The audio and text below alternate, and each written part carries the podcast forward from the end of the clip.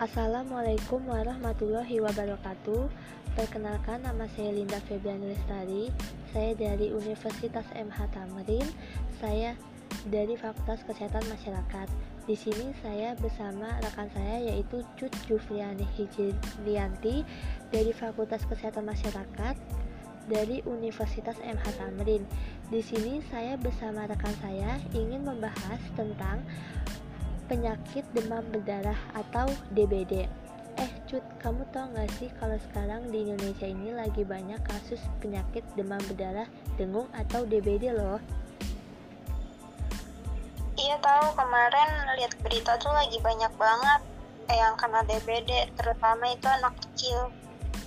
Nah, berarti kasus DBD ini semakin banyaknya yang diderita oleh anak-anak atau dewasa penyakit demam berdarah itu apa sih? Penyakit yang disebabkan oleh salah satu dari empat virus dengung.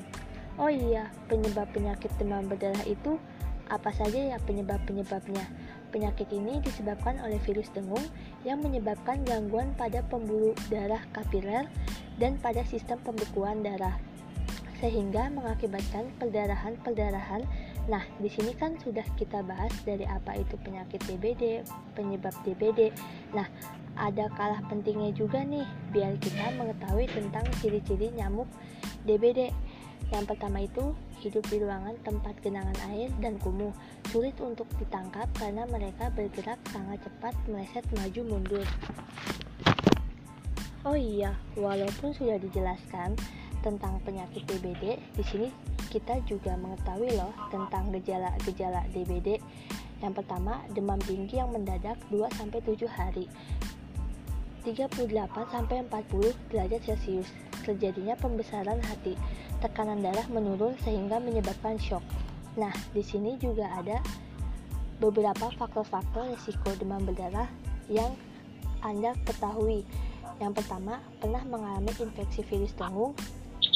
Yang kedua, tinggal atau berpergian ke daerah tropis. Yang ketiga, bayi anak-anak, orang lanjut usia, dan orang dengan kekebalan tubuh yang lemah.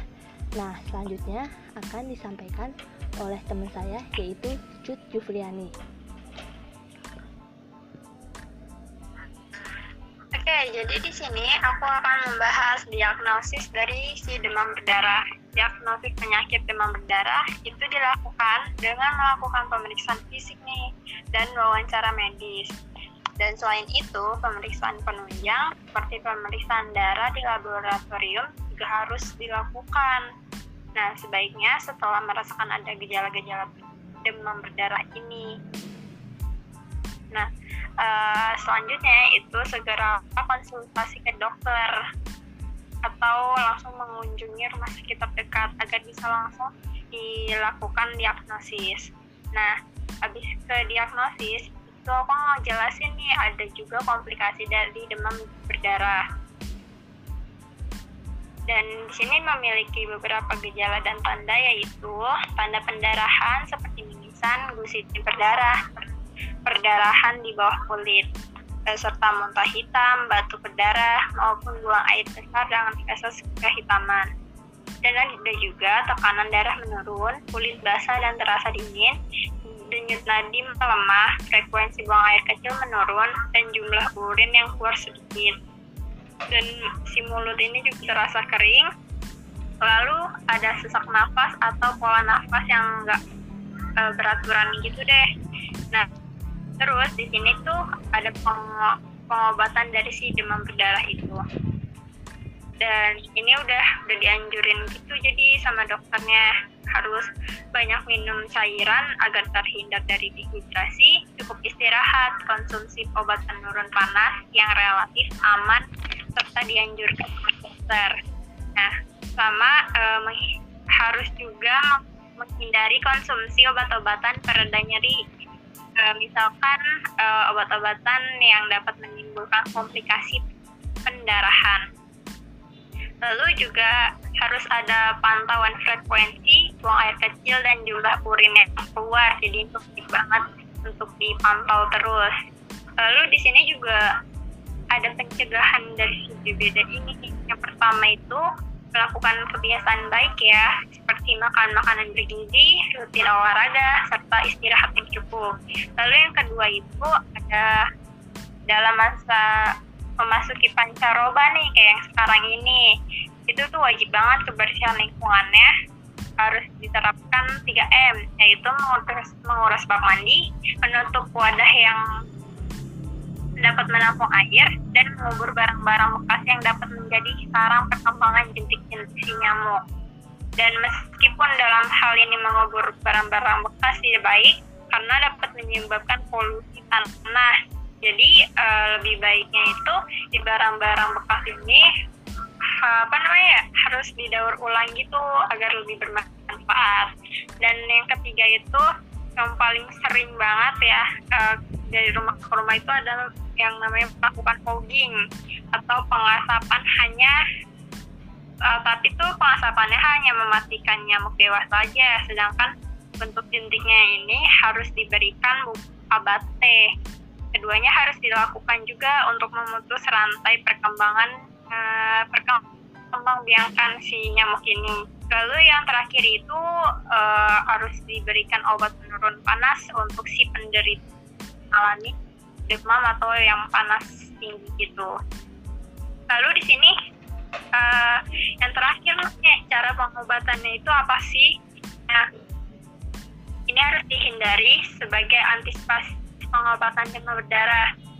Kita harus uh, menggunakan pengobatan demam berdarah. Jadi pasien itu harus diketahui atau dicurigai dia harus memiliki jumlah trombosit dan COVID dan itu diukur setiap hari dari hari ketiga sampai hari pokoknya satu sampai dua hari setelah penurunan suhu badan normal dan pasien dengan tingkat hematokrit yang meningkat atau jumlah trombosit menurun harus memiliki dan gantian defisit volume intravaskular. Nah, untuk pengobatannya ini yang lebih lanjut uh, pasien yang memiliki tanda-tanda dehidrasi seperti takikardia, kapiler semakin lama, dingin atau kulit berbintik-bintik,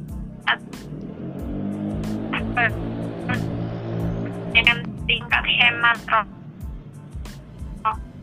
menyempit atau hipotensi, hipotensi memerlukan cairan infus. Nah, dalam dalam keberhasilan pengobatan demam berdarah ini yang cukup parah itu memerlukan perhatian khusus seperti cairan dan perawatan aktif. Defisit volume intravaskular harus diperbaiki dengan cairan isotonik seperti larutan ringer laktat bulus dari 10 sampai 20 kg per mil harus diberikan lebih dari 20 menit dan dapat diulang kembali. Begitu teman-teman dan Linda. Oh, jadi kayak gitu ya, Cut. Baiklah, kalau kayak gitu berarti uh, saya sudah begitu paham. Gimana ya sama teman-teman? Apakah sudah paham belum ya? Semoga ini bermanfaat untuk kalian semua ya.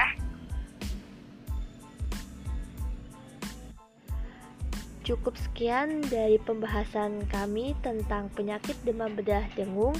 Kurang lebihnya mohon maaf. Assalamualaikum warahmatullahi wabarakatuh.